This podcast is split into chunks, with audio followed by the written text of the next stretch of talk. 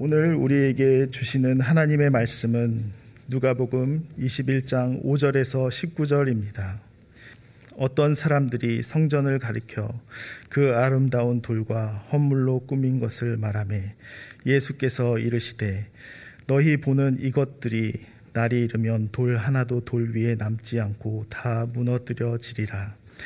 그들이 물어 이르되 선생님이여 그러면 어느 때 이런 일이 있겠사오며 이런 일이 일어나려 할때 무슨 징조가 있사오리이까? 이르시되 미혹을 받지 않도록 주의하라. 많은 사람이 내 이름으로 와서 이르되 내가 그라 하며 때가 가까이 왔다 하겠으나 그들을 따르지 말라. 난리와 소요의 소문을 들을 때 두려워하지 말라. 이 일이 먼저 있어야 하되 끝은 곧 되지 아니하리라. 또 이르시되 민족이 민족을 나라가 나라를 대적하여 일어나겠고 곳곳에 큰 지진과 기근과 전염병이 있겠고 또 무서운 일과 하늘로부터 큰 징조들이 있으리라. 이 모든 일 전에 내 이름으로 말미암아 너희에게 손을 대어 박해하며 회당과 옥에 넘겨주며 임금들과 집권자들 앞에 끌어가려니와 이 일이 도리어 너희에게 증거가 되리라. 그러므로 너희는 변명할 것을 미리 궁리하지 않도록 명심하라. 내가 너희의 모든 대적이 능히 대항하거나 변박할 수 없는 구변과 지혜를 너희에게 주리라. 심지어 부모와 형제와 친척과 버지 너희를 넘겨주어 너희 중에 몇을 죽이게 하겠고 또 너희가 내 이름으로 말미암아 모든 사람에게 미움을 받을 것이나 너희 머리털 하나도 상하지 아니하리라 너희의 인내로 너희 영혼을 얻으리라 아멘. 2002년에 나온 잭 니콜슨 주연의 About Schmidt 즉 슈미트 씨에 관하여라는 제목의 영화가 있습니다. 보험 계리사로 평생을 몸담아 왔던 회사에서 막 퇴직한 초로의 신사가 좌충우돌하는 코미디입니다. 영화는 네브레스카에 있는 한 보험회사 사무실 벽시계를 보여주는 것으로 시작됩니다. 시계는 4시 59분 45초의 모습부터 클로즈업하여 흘러가고 있습니다. 사무실은 깔끔하게 정리가 되어 있고 워렌 슈메트 씨는 시계를 뚫어지게 쳐다보고 있습니다. 마침내 시계가 5시 정각을 가리키자 정든 사무실을 둘러보고 가방을 들고 사무실을 났습니다. 그리고 송별 파티장으로 향합니다. 파티장에서 후임자는 자주 사무실로 와서 지도 편달해 달라고 요청했습니다. 또 친구이자 오랜 직장 동료는 격려사에서 워렌의 퇴임이 특별한 것은 많은 퇴임 선물 때문도 아니고 성대한 송별 파티 때문도 아니라고 했습니다. 그것은 그의 삶이 의미가 있었기 때문이었는데 그는 최고의 보험 회사에서 공을 세웠고 가족들을 성실히 돌보았고 이웃들에게 존경을 받았으며 진실한 우정을 쌓았다고 했습니다. 그래서 그는 진정한 부자라고 했습니다. 또 아내는 버스만한 캠핑카를 할부로 구매해 놓고 말하길 그 차를 타고 여행을 다니자고 했습니다. 여기까지 보면 그는 삶을 굉장히 잘 살아온 것으로 보입니다. 또 그의 인생은 굉장히 탄탄하게 보입니다. 그런데 그 다음날 아침 7시에 자동으로 눈을 떴지만 일어나서도 아무런 할 일이 없었습니다. 신문에 크로스워드 퍼즐을 맞추어 보기도 하고 리모컨으로 TV 채널을 여기 저기 돌리기도 했습니다. 그러다가 아프리카 아동을 후원 요청하는 방송을 보았는데 하루 77센트, 한 달 22불이면 한 아이가 학교에 다닐 수 있고 그 아이의 가족과 친구가 되어 교류할 수 있다고 했습니다. 그래서 그는 탄자니아의 은두구 음보라는 6살짜리 아이를 후원하기로 했습니다. 슈미트 씨는 자주 와서 조언해 달라는 후임자의 말을 그대로 믿고 회사를 찾았지만 푸대접만 받았습니다. 뿐만 아니라 회사 쓰레기장에서 자신이 수십 년 동안 모아서 전달했던 자료가 상자째로 버려져 있었습니다. 물론 집에 돌아와 아내에게는 후임자가 많이 헤매고 있어서 도움을 주었노라고 자랑스럽게 말했습니다. 슈미트 씨는 은두구에게 편지를 보내는데 자신은 주름이 자글자글한 66살의 할아버지이고 얼마 전 회사에서 젊은 사람에게 밀려 퇴직했는데 자신도 젊었을 때는 큰 기업을 경영할 특별한 존재라 여겼었다고 했습니다. 또한 가정도 잘 꾸려왔다고 생각하는데 하지만 결혼한 지 42년 된 아내는 늙어 냄새도 나고 자는 모습을 보면 이 사람이 누구인가 하고 깜짝 놀랄 때가 있다고 했습니다. 게다가 온갖 잔소리를 해댄다고 했습니다. 또 결혼을 앞둔 딸은 멀리 살고 있고 물침대 외판원인 예비 사위는 딸의 수준에는 아주 못 미친다라고 했습니다. 슈미트 씨의 큰 즐거움은 이렇게 은두구에게 진솔하게 그리고 마음이 가는 대로 계속 편지를 보내는 것이었습니다. 은두구에게 편지를 계속 보내는 것은 영화 전체를 이끌어가는 중요한 모티프, 소재입니다. 그런데 슈미트 씨가 마트에 잠시 다녀온 사이에 아내의 숨이 멎어 있었습니다. 그러자 그의 삶이 완전히 달라졌습니다. 불과 2주 만에 집안은 쓰레기장처럼 변했고 그는 폐인처럼 살았습니다. 그러다가 그렇게 살면 안 되겠다고 생각하고 집안을 정리했습니다.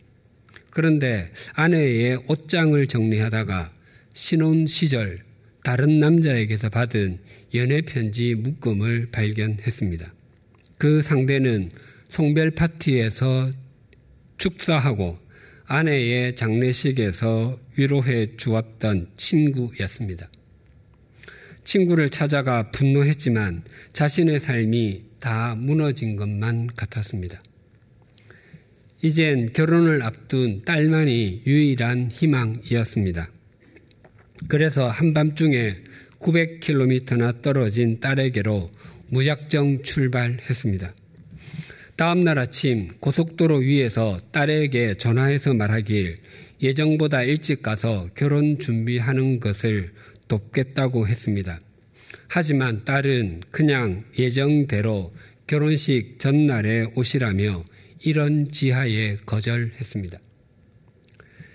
하는 수 없이 슈미트 씨는 거대한 캠핑카를 끌고 다니며 지금은 타이어 판매소로 바뀐 자기 고향 집도 찾아보고 졸업한 대학교도 방문해서 벽에 붙은 졸업자 사진 에서 자기 옛 얼굴도 확인하고 역사 박물관을 찾아 추억 여행도 했습니다.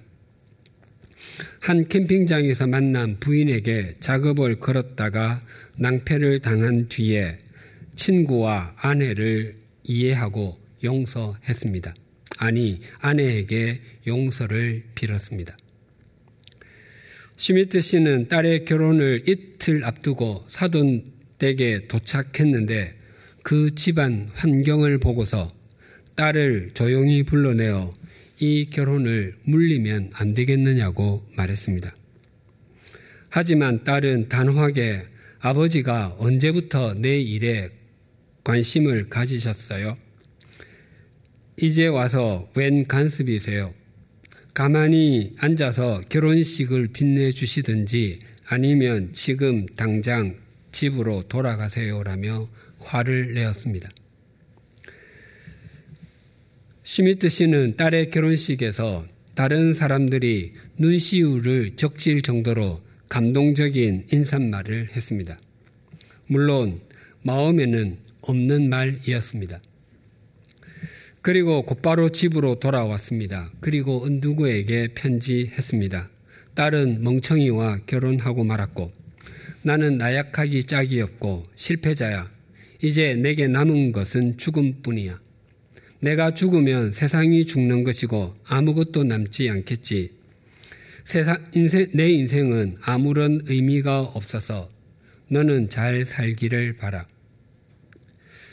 그때 우편물 더미에서 은두구가 사는 마을에서 사역하는 수녀님이 보낸 편지를 발견하고 읽었습니다. 거기에는 은두구는 정말 똑똑하고 사랑스러운 아이인데 고아라고 적혀 있었습니다.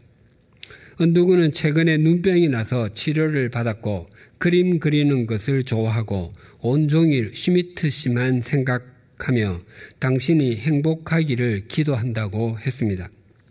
그리고 그는 여섯 살이라 글을 읽고 쓸 줄 몰라서 그림을 그렸노라며 동봉한다고 했습니다.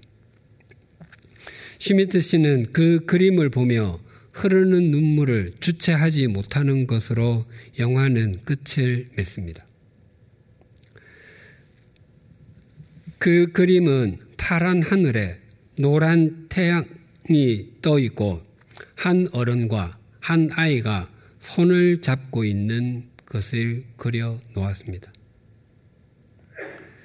영화 어바웃 슈미트를 보면 영화라고 느껴지지 않고 한 사람의 인생처럼 느껴집니다. 특히 초로의 인생을 살고 있거나 막 퇴직을 했다면 영화의 내용은 더욱 자신의 인생같이 여겨질 수 있습니다.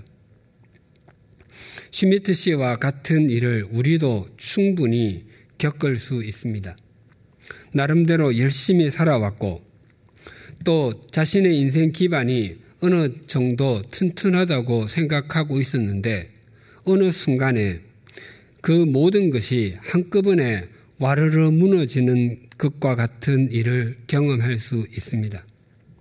그때에는 정말 하늘이 무너지는 것 같고 모든 것이 절망적으로 보이고 살 희망이 없는 것처럼 보이기도 합니다. 이 땅을 살아가는 대부분의 사람은 인생에서 한두 번쯤은 그런 상황을 경험합니다.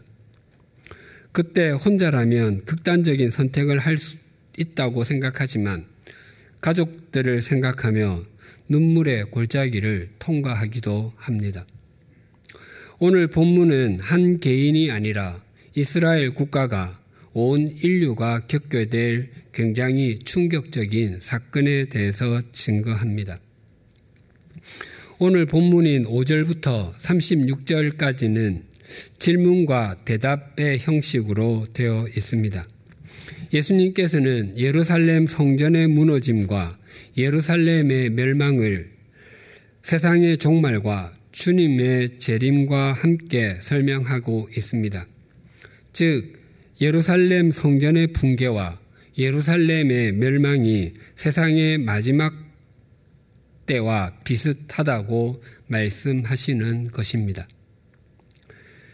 예수님과 사람들의 첫 대화를 5절과 6절이 이렇게 증가합니다. 어떤 사람들이 성전을 가리켜 그 아름다운 돌과 헌물로 꾸민 것을 말하며 예수께서 이르시되 너희 보는 이것들이 날이 이르면 돌 하나도 돌 위에 남지 않고 다 무너뜨려지리라. 예수님과 사람들, 이 사람들을 마태복음과 마가복음에서는 제자들이라고 말합니다. 예수님과 사람들이 사람들의 대화의 대상이 되고 있는 이 성전은 이스라엘 역사에서 세 번째 성전입니다.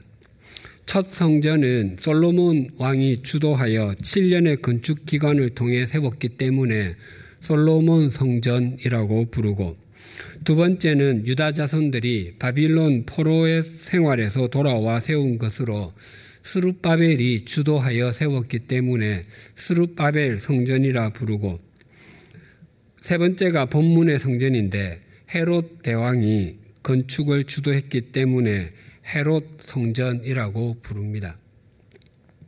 이 성전은 예수님께서 탄생하시기 전부터 건축되고 있었습니다.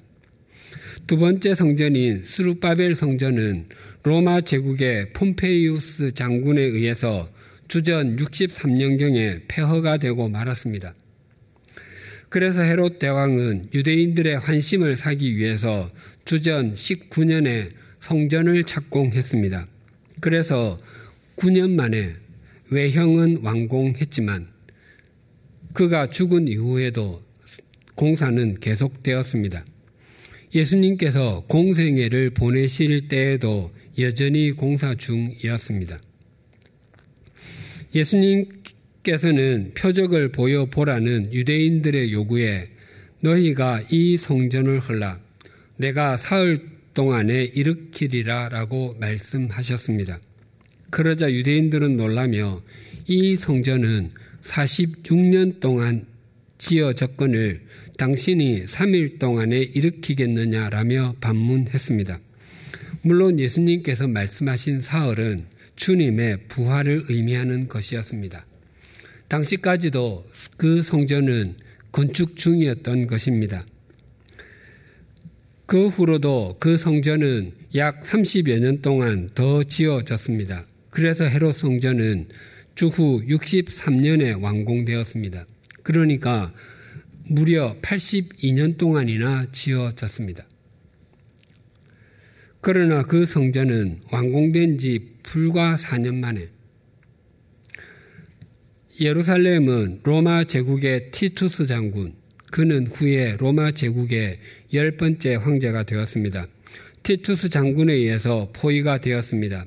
그리고 70년에 예루살렘 성전은 예루살렘과 함께 완전히 무너지고 말았습니다. 그 성전이 완공된 지 7년 만에 초토화가 되었습니다. 성전의 가장 중요한 기능은 하나님께 예배를 드리는 것입니다.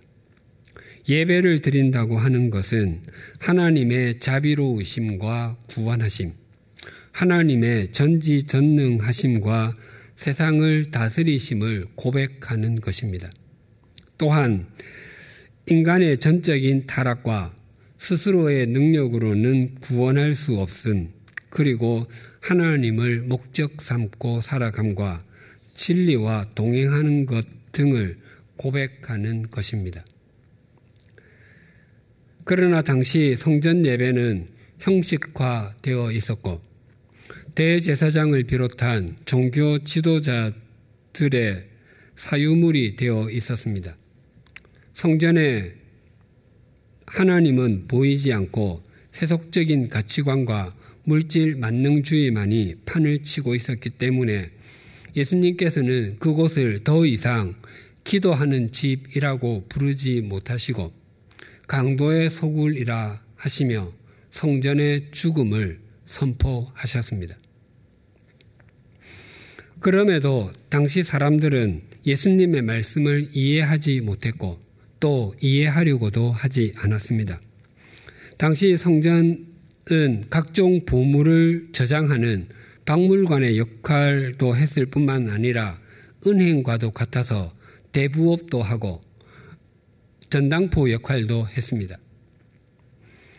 주전 55년에 시리아는 전쟁 자금을 마련하기 위해서 예루살렘 성전을 약탈했는데 그때 금만 해도 약 8천 달란트 27만 2천 킬로그램을 가져갔다고 알려집니다. 그뿐만 아니라 70년에 예루살렘 성전이 무너지고 난 후에 사람들이 성전을 장식했던 금들을 시리아 시장에 몰래 유통하는 바람에 시리아의 금값이 50%나 폭락했다는 기록이 남아 있습니다. 그래서 당시의 성전은 이스라엘에서 그 어떤 건물보다도 웅장하고 화려했습니다. 또한 정치, 경제, 종교의 중심지 중에서도 중심지였습니다. 사람들과 제자들이 성전의 외적인 화려함에 빠져 있을 때 예수님께서는 성전의 중심과 본질을 보셨습니다. 그런데 성경 고린도전서 3장에는 우리 각자가 하나님의 성전이다라고 말씀하지 않으셨습니까? 그렇다면 우리가 예수님 당시의 사람들처럼 우리의 외양에만 관심을 가지고 우리가 가진 것과 우리가 가질 것에만 집중하고 있다면 우리 또는 나라는 성전은 머지않아서 무너지고 말 것입니다. 계속 이어지는 대화에서 사람들의 질문을 7절이 이렇게 증가합니다. 그들이 물어 이르되 선생님이여 그러면 어느 때에 이런 일이 있겠사오며 이런 일이 일어나려 할 때에 무슨 징조가 있사오리까? 예루살렘 성전이 무너질 것이라는 예수님의 말씀은 사람들에게 굉장히 큰 충격을 주었습니다. 당시 사람들은 우리들이 하나님께서 택하신 백성이 틀림없고 이 성전에 하나님이 계신다면 다른 것은 다 빼앗기고 다른 것은 다 무너져도 이 성전만은 하나님께서 당신의 권위를 세우시기 위해서라도 지켜주실 것이다 라고 굳게 믿고 있었기 때문이었습니다. 이스라엘 백성들에게 예루살렘 성전이 무너져 돌 하나도 남지 않는다고 하는 것은 우리나라의 국회의사당과 명동성당을 비롯한 그 대표 여러 대표적인 성당들 그리고 영락교회를 비롯한 대표적인 교회당들이 동시에 폭격을 당해서 잿더미가 되는 것과 흡사합니다. 예수님께서는 질문하는 사람들에게 가장 먼저 새겨 놓아야 할 말씀을 8절 상반절에서 이렇게 말씀하셨습니다. 이르시되 미혹을 받지 않도록 주의하라. 미혹을 받지 말라고 하시는 것은 만약 미혹을 받게 되면 세상이 어떻게 흘러가는지 시대를 결코 바르게 읽을 수 없기 때문입니다. 미혹하다에 해당하는 헬라어 단어가 플라나오인데 이 단어의 가장 기본적이고도 중요한 뜻은 길을 잃다입니다. 몇 달 전에 합정역 지하철 입구에서 전라남도에서 온 한 할머니가 제게 양화진 공원이 어디 있느냐고 물었습니다. 그래서 제가 이 길 따라서 내려가시면 양화진 외국인 선교사 묘원과 절두산 성지 중간에 있는 그곳이 양화진 공원, 정확하게는 양화진 역사공원입니다라고 했습니다. 그리고 돌아서서 몇 걸음 걸었는데 느낌이 이상했습니다. 그래서 다시 그 할머니에게 가서 양화진 공원에는 왜 가려고 하십니까? 라고 물었습니다. 그랬더니 그곳에 자기 아들네 집이 있다고 했습니다. 순간 저는 그분이 찾는 곳이 그곳이 아니라는 것을 알았습니다. 그래서 어떻게 여기 계시느냐고 물었습니다. 그랬더니 아들네 집에 왔는데 그 아들네 집에서 병원 진료를 받기 위해서 나왔다가 다시 돌아가려는데 여기가 어딘지 모르겠다는 것이었습니다. 그래서 저는 그분에게 아무든지 그 가족 중에서 전화번호 아시는 것 있으면 알려달라고 했습니다. 다행히 그 연결이 되었습니다. 그분이 찾는 곳은 양화진 역사공원이 아니라 KB 손해보험 빌딩 뒤에 있는 양화공원이었습니다. 그래서 제가 이전에 그 동네에 살아서 그곳을 잘 안다고 말씀드리고서 함께 모시고 갔습니다. 양화 공원에 가까이 이르자 그분은 이제 길을 알겠다며 종종 걸음으로 가셨습니다. 이처럼 실제로 길을 잃으면 누군가의 도움을 받으면 되고 파출소나 치안센터를 찾아 경찰의 도움을 받으면 됩니다. 또 우리나라 소방청 발표에 따르면 119 구조대의 산악 구조 활동은 최근 3년 동안 3만 6,200건이나 된다고 합니다. 119 구조대가 매, 매년 1만 2천 건 이상, 매일 30건 이상의 조난 신고를 받고 출동했다는 의미입니다. 그래서 구조한 사람이 약 2만 1000명이나 된다고 합니다. 산이 높고 골이 깊은 곳을 처음 찾았다가 길을 잃으면 참 당혹스럽고 두렵지만 그래도 침착하게 대처하면 구조받을 수 있습니다. 그러나 인생의 길을 잃으면 다른 사람의 도움은 아주 제한적입니다. 인생의 길은 세상의 길과 같이 몇 갈래의 길이 아니라 셀 수도 없이 많은 길이 있기 때문입니다. 뿐만 아니라 조언을 해주는 사람 역시 유한하기 짝이 없는 인간이기 때문입니다.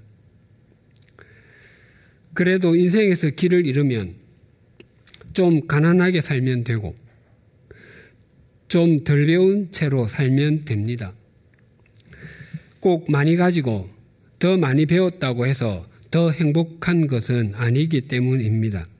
그러나 영혼이 길을 잃으면 영원히 미아가 됩니다. 이 땅에서는 물론 죽음 이후에도 돌이킬 수 없는 길을 가게 됩니다.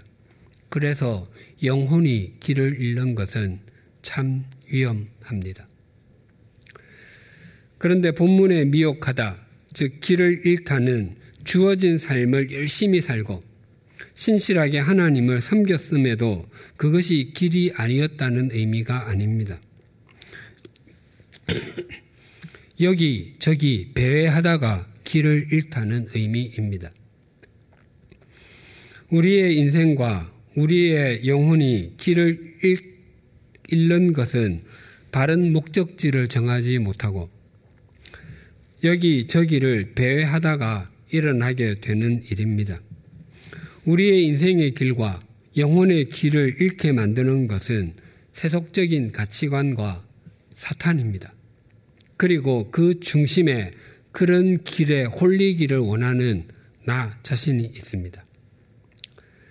즉, 욕망에 이끌리기 원하는 나 자신과 화려하게 또 멋있게 보이는 세속적인 가치관, 그리고 교묘하게 자신의 존재를 숨기는 사탄이 우리의 길을 잃게 만드는 대적들입니다.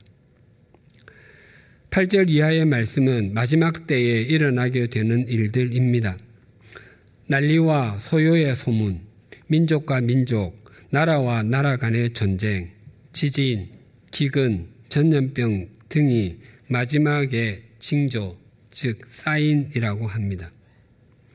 그런데 이 마지막 때를 바르게 알지 못하면 징조의 의미도 알지 못합니다. 흔히 종말을 마지막 때의 어느 한 시점으로 생각하곤 합니다. 그것이 완전히 틀린 것은 아니지만 성경에서 말하는 종말은 예수님의 초림과 예수님의 재림 사이의 전 기간이라고 보는 것이 적절합니다.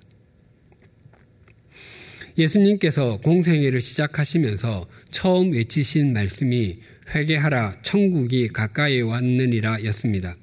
그래서 그때부터 이미 종말이 시작된 것입니다.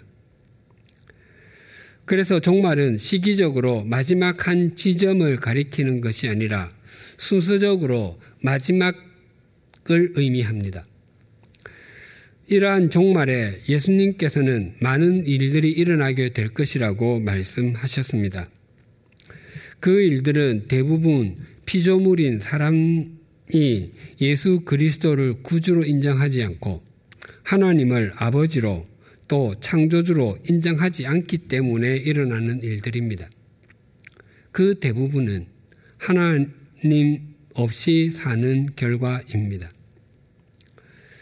하나님 없이 사는 사람들이 하나님을 아버지로 섬기며 사는 사람들을 박해하는 것은 아담과 하와 이후 끊임없이 있어 온 일입니다.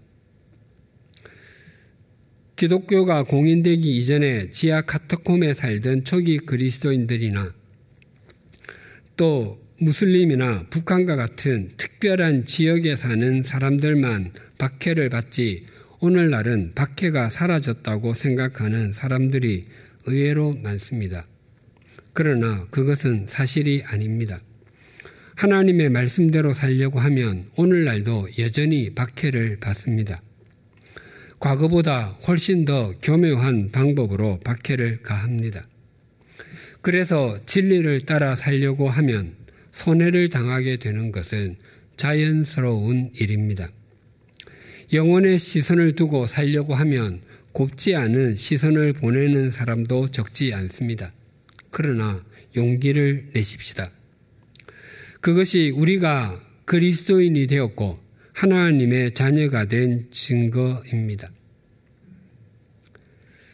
하나님께서는 우리가 이 땅을 살아갈 때 우리에게 언제나 할 말과 지혜를 주신다고 약속하십니다. 종종 교우님들을 상담하곤 합니다. 그때 만나기 전에 먼저 머릿속으로 나눌 이야기를 정리해 보곤 합니다.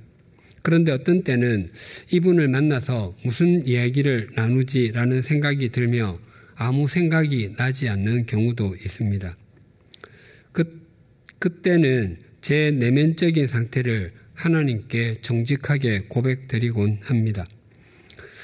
그런데 신비하게도 만나서 이야기를 나누다 보면 이런 생각을 또 이런 말을 나누게 되다니 이것은 내 능력이 아니야 라는 고백이 저절로 나올 때가 있습니다. 그것은 저를 통해서 하나님께서 말씀하시는 것이라고 저는 믿습니다. 주님께서는 우리가 그리스도인으로 바르게 살아가도록 지혜를 주시는 분이십니다. 때때로 인생의 웅덩이에 빠진 것 같고 아무리 울어도 그 끝을 알 수 없는 눈물의 골짜기를 통과하는 것처럼 여겨질 때에도 가만히 돌아보면 하나님의 신비한 손길이 있습니다. 그 손길은 다른 사람에게 보이지 않고 느껴지지 않아도 우리 자신에게는 아주 또렷하게 보이고 분명하게 느껴집니다. 주님께서 원하시는, 원하시는 길을 가는 사람에게 이런 약속을 해 주십니다. 18절입니다. 너희 머리털 하나도 상하지 아니하리라. 이 표현은 인생의 어려운 일은 아무것도 일어나지 않는다는 뜻이 아니라 절대적인 보호를 약속하고 있는 것입니다. 우리 머리에 머리카락이 약 10만 개 정도 되고 그 수명은 각각 3년에서 5년 정도 된다고 합니다. 그리고 또 매일 50개에서 100개 정도는 빠지고 난다고 합니다. 그러나 사실 우리는 우리 자신의 머리카락이 몇 개나 되는지 정확하게 알지 못합니다. 또 그 머리카락이 언제 빠지고 언제 나는지도 알지 못합니다. 그럼에도 주님께서는 우리의 머리카락 하나까지 지켜주실 정도로 우리를 위하시는 분이십니다. 주님께서 우리를 그렇게 세심하게 지키는 분이신데 그런 지킴을 받는 우리가 해야 할 것도 있습니다. 19절입니다. 너희의 인내로 너희 영혼을 얻으리라. 우리가 우리의 인내로 우리의 영혼을 살 수 있다는 것은 우리가 걷는 믿음의 길이 쉽지 않다는 것입니다.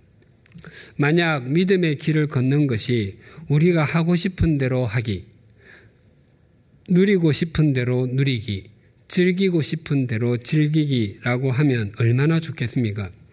그러면 신실하지 않은 그리스도인이 아무도 없을 것입니다. 그러나 주님께서 우리가 걷기 원하는 믿음의 길은 주님의 말씀에 순종하는 것과 주님의 말씀 위에서 자기를 부인하며 주님을 목적 삼고 걷는 것입니다. 그 길을 걷는 것이 인내입니다. 또한 그렇게 하는 것이 우리의 영혼을 얻는 것이다 라고 말씀하십니다. 영혼에 해당하는 헬라어 단어는 푸시케입니다. 이 단어는 영혼이라는 뜻도 있고 생명이라는 뜻도 있습니다. 그리고 이 단어는 숨쉬다라는 동사 푸시코에서 왔습니다. 우리가 주님의 말씀 을 따라서 살아갈 때 주님은 우리의 생명을 지키시고 우리의 호흡을 지켜주시는 분이십니다. 이 땅에서는 물론 죽음 이후에도 우리의 생명을 영원히 인도해 주십니다. 몇 주 전 수요 성경 공부 시간에도 말씀드렸지만 라헬은 야곱의 부인들 중에 한 명이었습니다. 그는 언니 레아에 비해 곱고 아리따운 용모를 지녔습니다. 야곱이 그를 사랑하여 아내로 얻기 위해서 외삼촌이자 야곱의 외삼촌이자 라헬의 아버지인 라반을 위해 7년 동안 종처럼 일했습니다. 하지만 그를 향한 사랑이 얼마나 컸든지 그 기간이 야곱에게는 그저 며칠처럼 여겨졌습니다. 하지만 사실 라헬은 질투심도 심했고 욕망도 강했습니다. 라헬은 두 아들 요셉과 베냐민을 낳고 죽었습니다. 이것만 보면 라헬이 하나님의 보호하심을 받지 못했고 그의 인생은 부실해서 별 의미가 없는 것처럼 보입니다. 그런데 첫 아들 요셉은 형들의 모함으로 애굽으로 종으로 팔려갔지만 거기에서 총리가 되었습니다. 그것이 야곱의 자손들이 애굽에 살게 되는 계기가 되었습니다. 또한 400 수십 년 후에 이스라엘 자손들이 출애굽을 하게 되었습니다. 그 모든 것이 출발이 바로 요셉이었습니다. 라헬은 둘째 아들 베냐민을 낳고서 곧바로 죽었습니다. 자신이 갓 낳은 아기는 저절 달라 울고 있는데 자신은 죽어가고 있습니다. 엄마로서 얼마나 고통스러웠겠습니까? 억장이 무너졌을 것입니다. 만약 우리가 그 곁에 있었다면 하나님 어떻게 이러실 수 있습니까? 라고 있는 힘에 힘을 다해 소리를 질렀을지도 모릅니다. 하지만 그 후손에서 이스라엘의 첫 번째 왕이 나왔습니다. 또 솔로몬 왕이 죽은 후에 이스라엘은 남과 북으로 두 동강이 났습니다. 북쪽에는 열 지파가 있었지만 남쪽에는 오직 두 지파밖에 없었습니다. 그 남쪽에 남았던 지파가 유다 지파와 베냐민 지파였습니다. 하나님의 언약은 북쪽으로 이어지지 않고 남쪽으로 이어졌습니다. 페르시아 아하수에로 왕 시절에 하만의 관계로 유다인, 유대인들이 몰살을 당하게 되었을 때 죽으면 죽으리이다라는 심정으로 왕에게 나아가 유대인들을 죽이기로 한 왕의 조서를 무효화시켜 달라고 간청했던 왕후 에서드와 그를 그렇게 나아가도록 만들었던 모르드게가 베냐민 지파였습니다. 기독교는 사도 바울이 정리했다고 해도 과언이 아닙니다. 서양 역사의 거대한 두 물줄기는 헬레니즘과 헤브라이즘이라 할 수 있는데 그 헤브라이즘의 한 중간에 서 있는 사람이 사도 바울입니다. 그래서 인류 역사상 예수님을 제외하고 가장 큰 공헌을 한 사람 중에 한 명이 사도 바울입니다. 그 바울이 바로 베냐민 지파입니다. 라헬은 죽음의 순간에는 몹시 고통스러웠을 것입니다. 어떻게 하나님께서 나에게 이르실 수 있는지 원망했을 수도 있습니다. 하나님은 내 머리털 하나도 상하지 않게 지키시는 분이 아니라 나를 완전히 무너뜨리시는 분이시라고 여길 수도 있습니다. 그러나 라헬은 자기가 낳은 두 아들과 그 후손이 이스라엘 역사에 인류에 그런 역할을 할 줄은 몰랐을 것입니다. 라헬은 지금 하나님의 나라에서 이렇게 말할 것 같습니다. 내가 세상에 있는 동안 가장 잘한 일은 요셉과 베냐민 두 아들을 낳은 것입니다. 우리의 인생과 우리 인생이라는 성전이 무너지고 난 뒤에 도대체 누가 또 그 무엇이 우리를 맞아줍니까? 재물입니까? 권력입니까? 자식입니까? 아니면 친구입니까? 모두 아닙니다. 이 땅에서는 물론 죽음 이후에도 우리에게 영원한 생명, 다함이 없는 생명, 결코 쇠하지 않는 생명을 주시는 분이 누구십니까? 바로 우리의 아버지 하나님이십니다. 그분만이 우리의 머리털 하나도 상하지 않도록 붙들어 주시는 분이십니다. 우리 모두 그 하나님께 날마다 영과 진리로 예배하는 삶을 살아가십시다. 그러면 코로나19뿐만 아니라 그 어떤 상황에도 함몰되지 아니할 것이고 이 땅을 살아가면서도 영혼을 호흡하며 살아가게 될 것입니다. 기도드리시겠습니다. 하나님 아버지, 때때로 우리의 인생이 슈미트 씨의 인생과 같이 여겨질 때가 있습니다. 열심히 살아온 것 같고 자신의 인생 기반을 튼튼히 하며 살아왔다고 생각했는데 실상은 우리가 반석 위에 서 있지 않고 웅덩이에 빠져 있는 것과 같이 되어 깊은 한숨이 쉬어질 때가 있습니다.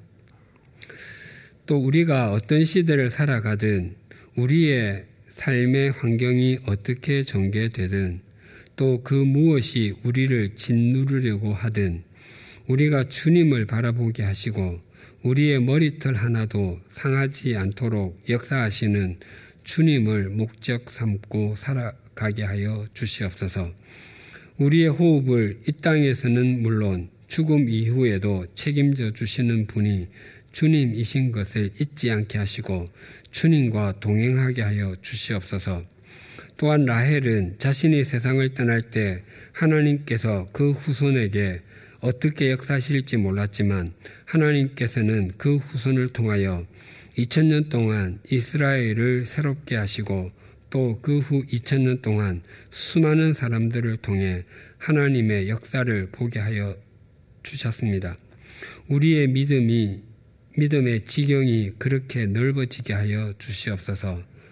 또 그렇게 우리와 우리의 후손을 통해서도 역사하여 주시옵소서. 예수님의 이름으로 기도드립니다. 아멘.